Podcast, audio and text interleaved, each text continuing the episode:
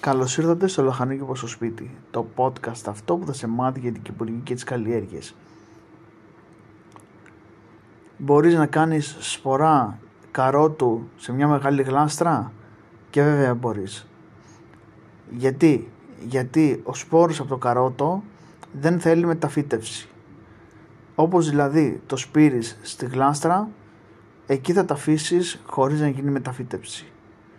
Δηλαδή δεν είναι σαν τα άλλα λαχανικά που το καρότο είναι σαν τις πατάτες. Όπως κάνεις σπορά τις πατάτες σε μια μεγάλη γλάστρα εκεί θα τα αφήσεις. Δεν είναι σαν τα άλλα λαχανικά που για να μεγαλώσουν θέλουν μεταφύτευση. Δηλαδή να τα βάλεις σε ένα μικρό γλαστράκι και μετά από όταν μεγαλώσουν να τα μεταφυτεύσεις.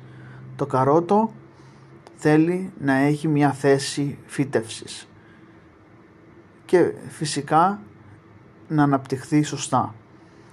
Και ποτίζεις όπως ποτίζεις και τα υπόλοιπα λαχανικά. Δεν χρειάζεται δηλαδή κάποιο ιδιαίτερο πότισμα.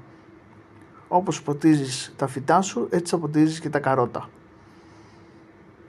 Τα καρότα είναι ένα πάρα πολύ θρεπτικό λαχανικό και όπως ξέρεις μπαίνει σε πολλές σούπες, φαγητά, γίνεται σαλάτα, χυμός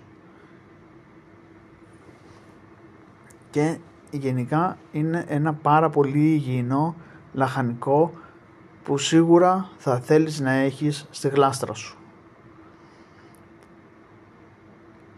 Και καλές καλλιέργειες, καλές οδιές και τα λέμε στο επόμενο επεισόδιο. Να σε καλά.